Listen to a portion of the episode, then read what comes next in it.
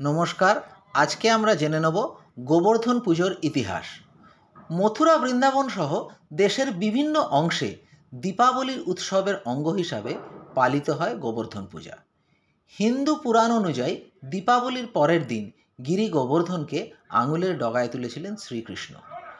এই ঘটনা ভক্তের বিপদে কীভাবে এগিয়ে আসেন ভগবান, তার উদাহরণ হিসাবেই মনে করা হয়।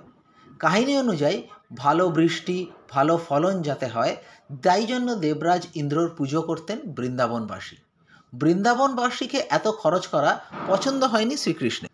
তিনি সেই খাবার ছোট ছোট ছেলেমেয়েদের খাওয়াতে বলেন। বৃন্দাবনবাসী ইন্দ্রর পুজো বন্ধ করে তিনি রেগে গিয়ে বৃন্দাবনে প্রবল বৃষ্টিপাত শুরু করেন। বৃষ্টিতে বৃন্দাবন ভেসে যেতে বসলে শ্রীকৃষ্ণ এই বিপদে তাদের বাঁচাতে এগিয়ে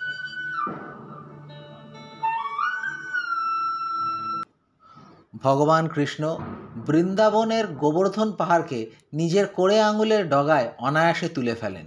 তার নিচে আশ্রয় নেয় বৃন্দাবনের সকল মানুষ ও গবাদি পশু। সেই থেকে দীপাবলির পরের দিন গোবর্ধন পূজা হয়ে থাকে। গোমাতার পুজোও করে থাকেন এইজন অনেকে। এটি অন্নকূট পূজা নামেও পরিচিত। এই দিন মেয়েরা স্নান করে গোবর দিয়ে গোবর্ধন পাহাড়ের আকৃতি তৈরি করে তার পূজা করেন।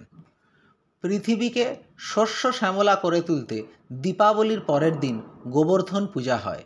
পর্যাপ্ত পরিমাণ বৃষ্টিপাতের মধ্যে দিয়ে সমস্ত রকমের শস্য ও ফসল যেন ভরে ওঠে, সেই আশা ও আকাঙ্ক্ষা নিয়ে গোবর্ধন পূজা হয়ে আসছে অনেক দিন ধরে।